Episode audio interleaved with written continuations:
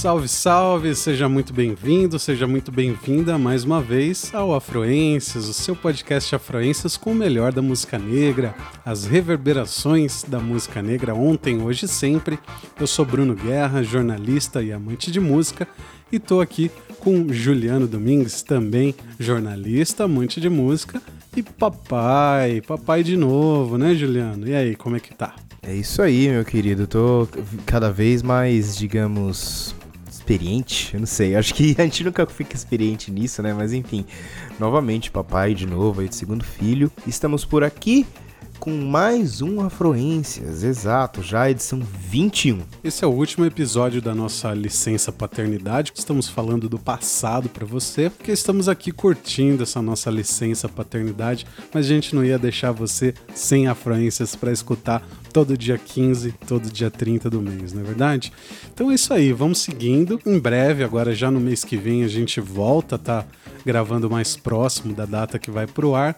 E mais assim, enfim, tem aí afluências para você escutar enquanto a gente se recupera aqui e coloca as coisas no lugar, organiza um pouco a vida. Nesse meio tempo, para falar com a gente, é só você mandar e-mail para afluências.gmail.com ou procurar a gente no Instagram, afluências. Vamos que vamos, Afluências, episódio 21.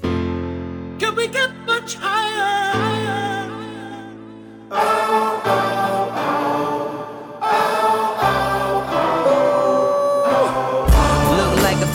Celine Dion. Sex is on fire. I'm the king of Leona Lewis. Beyond the truest. Hey, teacher, teacher, tell me how do you respawn the students and refresh the page and restart the memory? Respark the soul and rebuild the energy. We stop the ignorance. We kill the enemy. Sorry for the night. Demons are still visit me. The plan was to drink it till the pain over. But what's worse, the pain or the hangover?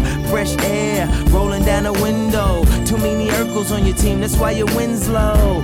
Don't make me pull the toys out, huh? Don't make me pull the toys and fire up the engines, huh? And then they make noise. Can we get much higher? Uh-huh.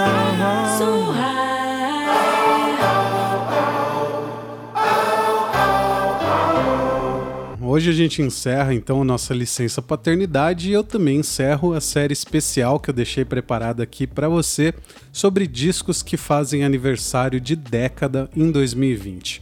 Não necessariamente os melhores ou que venderam mais, mas aqueles que têm a vibe da época. Chegamos finalmente então ao ano de 2010, aos discos que completam 10 anos agora em 2020. E não tem jeito, com ou sem polêmica, eu tenho que começar com esse aqui.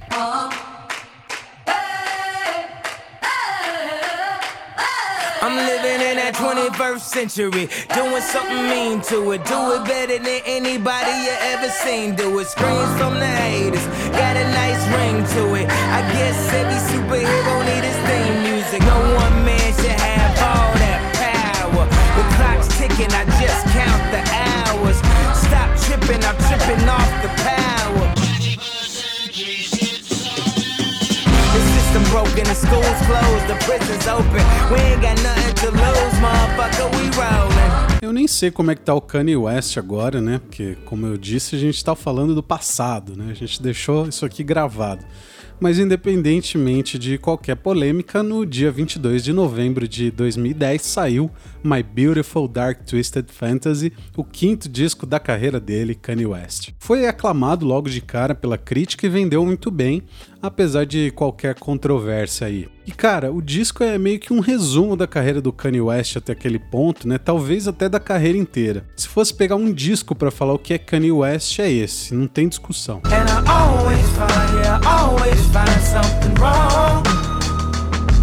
You've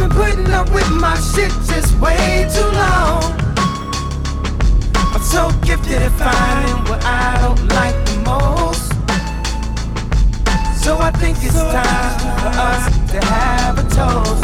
Let's have a toast for the douchebags. Let's have a toast for the assholes. Let's have a toast for the scumbags. É um disco que transcende o rap, o hip hop, como outros que o Kanye West já tinha feito, tipo o 808 and Heartbreak, que a gente já falou aqui, mas até por isso é representativo dos diferentes caminhos que o rap e o hip hop estavam buscando explorar nessa época. É um disco longo, quase 70 minutos, e a produção é bem grandiosa, bem foda para variar. Afinal é o Kanye West, né? É nisso que ele é bom. Muito mais do que cantar, rimar, fazer letra, o lance dele é produzir. Fora os vários produtores que também colaboraram, os artistas que participaram do disco, tipo Kid Cudi, Pusha T, Jay-Z, Bon Iver e até Nicki Minaj, que por sinal, na minha opinião, tem uma das melhores performances do disco. Forget Barbie, fuck Nikki, she's fake. She on a diet, but her pockets ain't cheesecake. And all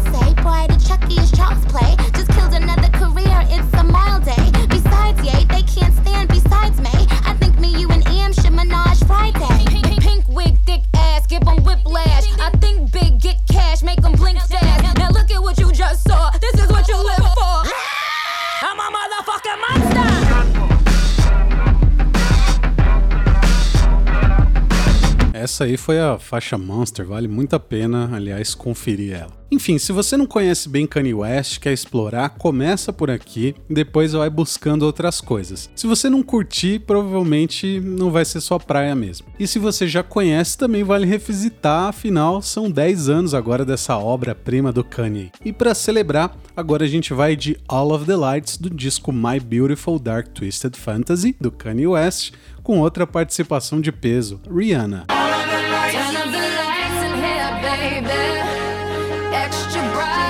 Y'all to see this. Turn up the lights in here, baby. You know what I need. Want you to see everything. Want you to see all of the lights.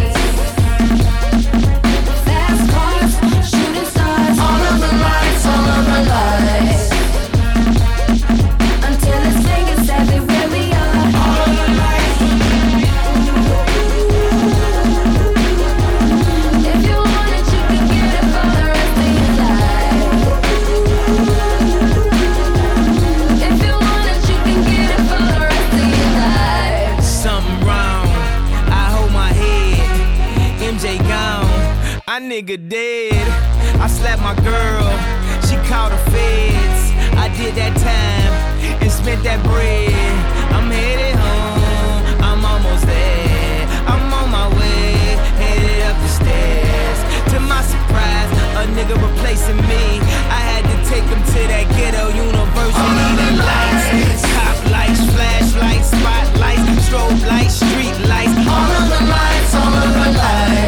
Outro disco muito interessante de 2010 saiu no dia 18 de maio, The Ark Android, da Janelle Monet.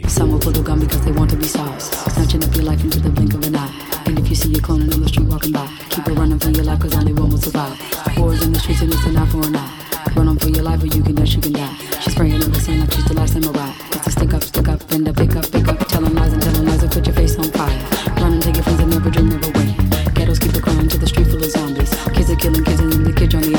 Eu acho que essa mina, inclusive, é uma das grandes e boas revelações aí dos anos 2000, né, cara? Dos anos 2000 em diante, digamos. Pois é, exatamente. A Janelle Monet é uma cantora americana de R&B alternativo e hoje em dia também atriz.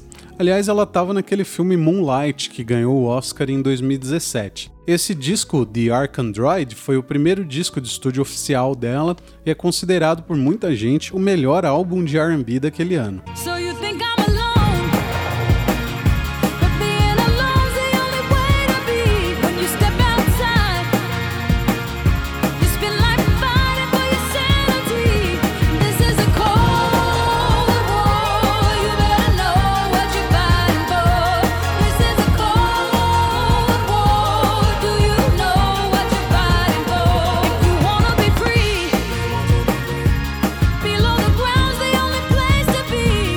disco é bem interessante, principalmente por dois motivos, cara.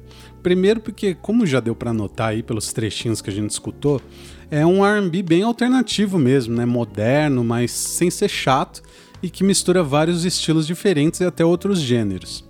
E segundo, não sei se deu pra perceber, acho que não, mas pra quem gosta, ele é um disco conceitual e tem uma história toda futurista, aí como o nome já entrega. Mas se você não curte muito isso aí, também não tem problema, porque não chega a agredir, sabe? Não, não precisa estudar o bagulho, é quase que um pano de fundo só ali. Se você não quiser prestar atenção, também não, não, não tem problema, vai passar batido. Mas tem essa outra camada aí pra descobrir se você quiser.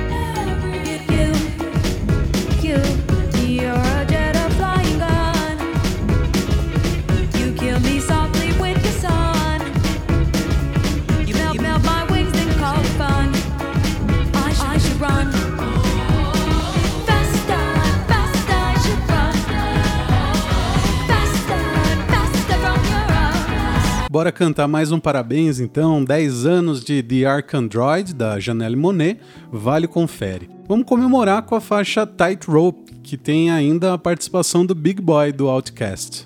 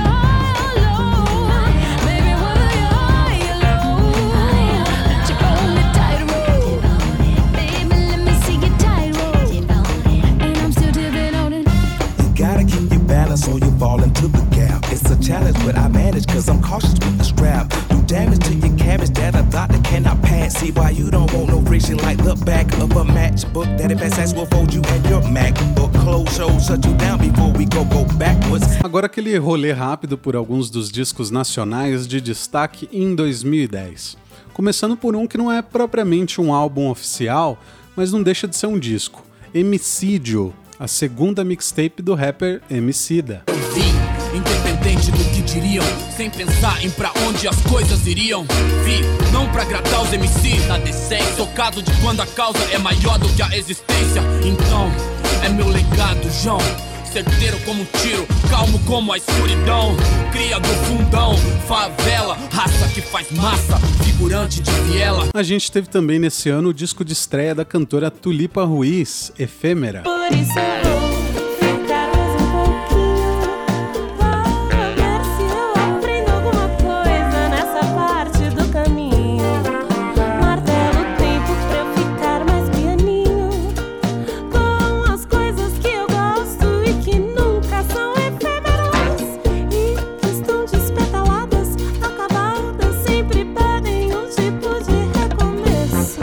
Esse aí eu ouvi bastante também. E tem também o segundo álbum da banda Fino Coletivo, chamado Copacabana. Eu vi a menina bonita. Eu vi a menina bonita.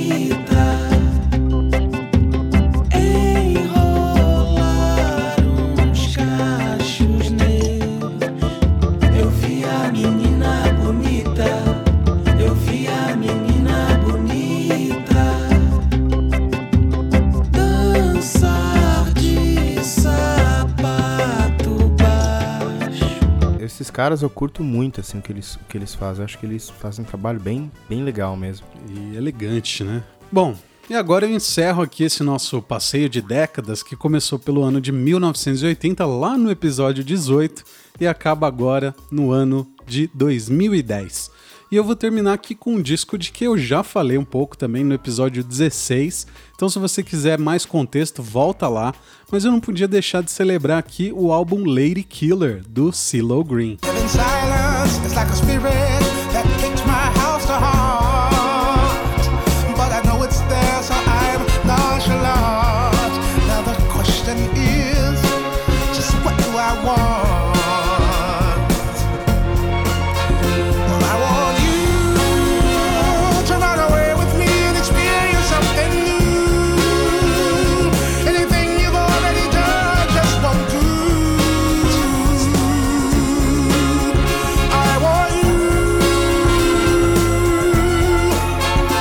Vou tocar Fuck You de novo, porque eu já toquei lá atrás, né? Vamos variar um pouquinho para você conhecer um pouco melhor o disco, se não conhece. Mas enfim, para saber mais da história do Silo e do disco que ele lançou agora em 2020, vai lá no episódio 16 depois. Mas esse disco Lady Killer é um dos melhores de 2010, o meu preferido desse ano, sem dúvidas. Saiu em 5 de novembro daquele ano É o terceiro disco solo do Silo e é ele na melhor forma da carreira, sem dúvidas. Uma puta produção, um R&B soul moderno, mas com uns toques clássicos também muito bem colocados ali. So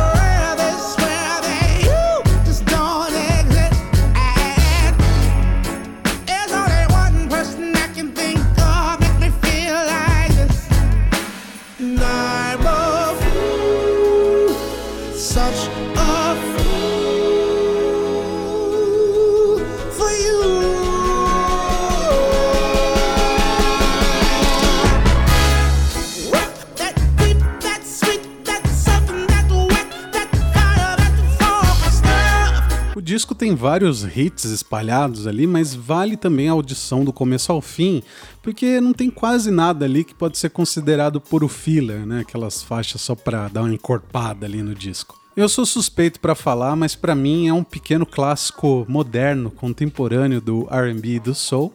E pra gente comemorar esse último aniversariante de 10 anos aqui no Afluências, eu escolhi uma música não muito divulgada desse disco, mas que é uma das minhas preferidas e que foi a que me chamou a atenção primeiro ali quando rolou esse lançamento. Vamos de Wildflower, do disco Lady Killer, do CeeLo Green, lá de 2010. All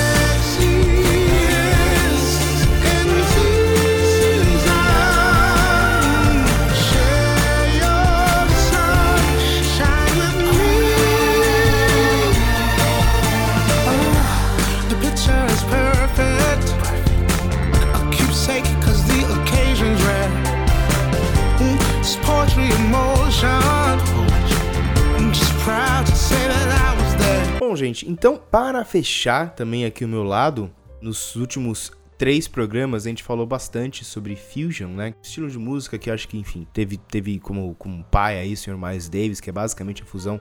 Ele fundiu o jazz com começou a fundir o jazz com outros elementos, principalmente do rock e tal. E aí, meu, graças a, enfim, essa inovação dele, enfim, essa, essa introdução dele do, do Fusion, isso daí de certa forma abriu portas, né? Então, para que então muitos outros músicos viessem explorassem essa, essa linhada, né? Essa linhada, algo que foi muito importante também, porque de certa forma isso daí aconteceu no momento em que a produção de jazz nos Estados Unidos vivia uma certa crise, que, cara, foi muito impulsionada pelo lançamento dos Beatles, né? E aí depois, enfim, as gravadoras meio que se perderam um pouco aí, né, em relação ao que elas poderiam produzir de alternativo. Cara, Fusion foi uma coisa importante e acabou muito influenciando caras brasileiros, não só aqui no Brasil, mas principalmente gente que tava lá na época, né? Acabou pegando um pouco essa, essa barca aí. E aí nos programas anteriores, vocês ouviram muito ah, eu falar o nome de um cara. Esse cara é Elmir Deodato. Enfim, Elmir Deodato é o nosso personagem de hoje. E de fato, vocês ouviram muitas vezes o nome dele, isso de certa forma é natural, porque ele produziu e arranjou mais de 450 álbuns em sua carreira. Eu acredito que ele é um dos principais nomes do, do Fusion no Brasil, ou melhor, do Brasil, né? Porque ele não ficou no Brasil, ele acabou, enfim, também s- mudando para os Estados Unidos. E é disso que a gente vai falar um pouco então aqui hoje.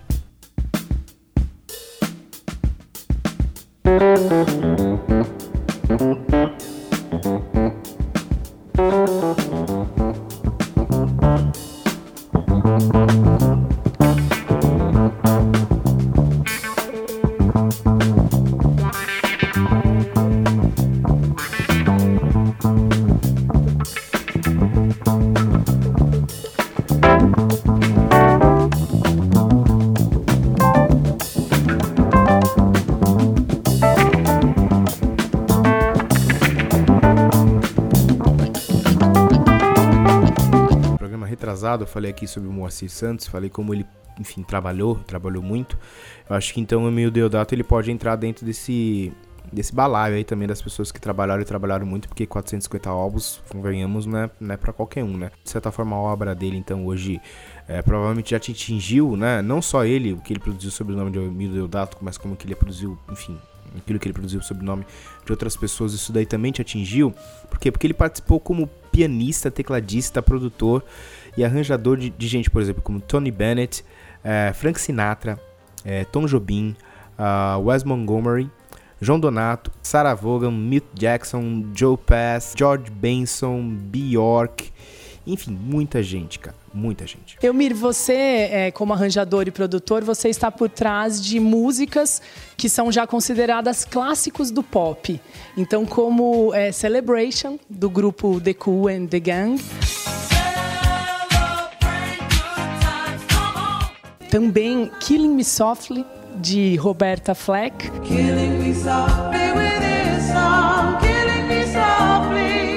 Que depois foi regravada por Lauryn Hill e continuou sendo amada pelas gerações mais novas.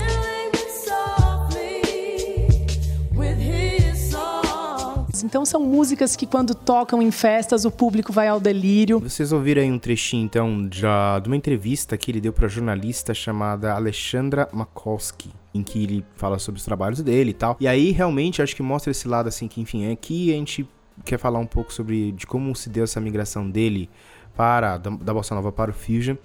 Mas a, o fato é que, tipo, cara, a- além disso, né? Então todo esse trabalho que ele produziu, ele conseguiu levar como marca essa coisa de sempre fazer algo que de falta- fosse de qualidade, assim, ímpar, saca? Então, assim. E aí, quando você começa a ouvir, de fato, pega aquilo que ele produziu, é, você vê que tem. Que, é- que, é, que, tem uma coisa a mais, assim, sabe? Então, e a maior parte do, do que, ele, do que ele fez de fato acabou, enfim, virando pedrada e acho que é por causa disso que ele é tão requisitado. Mas enfim, ele então, Deodato, ele começou com a bossa nova, isso em 1959, fruto da amizade que ele já tinha na época com o Roberto Menescal e o Duval Ferreira. Ele já tocava piano e acordeão, né? Então ele é um dos caras também, eu falei sobre acordeão no, episódio passado, quando eu tava falando sobre o João Donato. Ele começou também tocando acordeão, depois foi pro piano, né? E as primeiras gravações dele são de 1962 com o Roberto Menescal. Daí ele vai fazer freelancer para Odeon, fazendo os arranjos nos primeiros discos do Wilson Simonal e do, do Marcos Valle. E aí em 1964 eh, ele fez os arranjos do e a condução do, do LP Inútil Paisagem do Tom Jobim e também gravou aí o LP Os Gatos.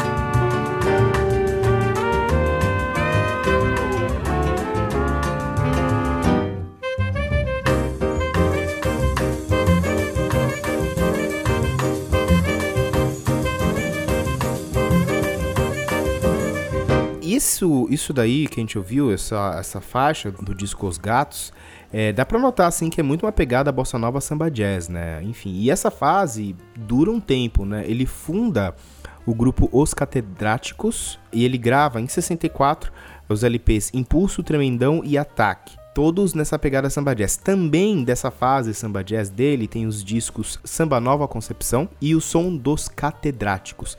Inclusive, esse disco, Samba Nova Concepção, eu acho que assim. É, tá aí entre os melhores discos, um dos melhores discos de samba jazz já feito. Então, assim, se você curte o estilo, eu recomendo que você ouça esse disco, porque, enfim, é um dos melhores já feitos. E a coisa muda pra ele, eu me Deodato, quando ele vai para os Estados Unidos. Já vi entrevista dele falando que ele mudou pra lá em 68. E aí, sites oficiais fala que é em 67. Enfim, mudou pra lá mais ou menos nessa época.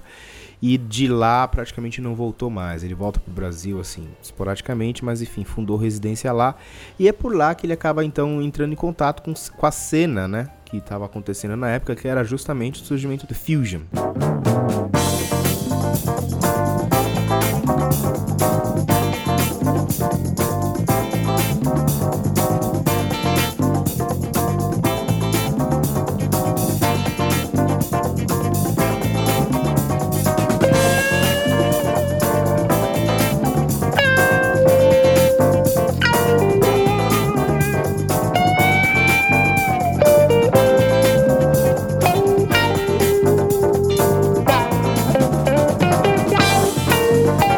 Isso é bem fusion mesmo, né? Isso é Fusion, Fusion. Isso daí, né, na verdade, seria tipo dicionário de Fusion, né? Aquele Fusion de livro é isso daí, saca? Tipo, Fusion de livro, teoria musical, de estilos musicais, é isso aí, saca?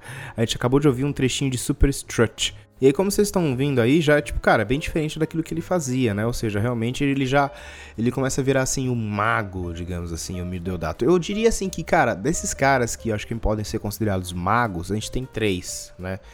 Que enfim, viveram essa época aí, né? Então a gente pode colocar aqui como Hermeto Pascoal, Ayrton Moreira e Elmir Deodato, saca? E assim, e esse lance do, do Elmir, assim, de fazer coisas assim que, cara, remetem a trilhas de cinema, é um negócio muito grandioso, assim, ele tem muito, assim, essa coisa de epopeias sonoras, assim, né, quando você ouve os discos deles. E ele gravou uma porrada de coisa por lá nos States, ah, grava até hoje, na verdade, mas se vocês forem ouvir, eu recomendo, então, das, da obra dele, né, acho que três discos. O Prelude, de 1972, daí tem o Deodato 2, ah, de 1973, e o Love Island, de 1978. O mais importante, ou mais comentado desses discos aí, é sem dúvida o Prelude, de 1972, porque é onde ele dá as caras, né, essa coisa da, da experimentação e do, do fusion, ele começa com esse disco. E aí começa, né, cara, isso leva ele, digamos assim, ao início da minha fala, né, pois a partir daí ele vai virar esse Elmir Deodato que gravou com Meio Mundo, arranjou e produziu Meio Mundo.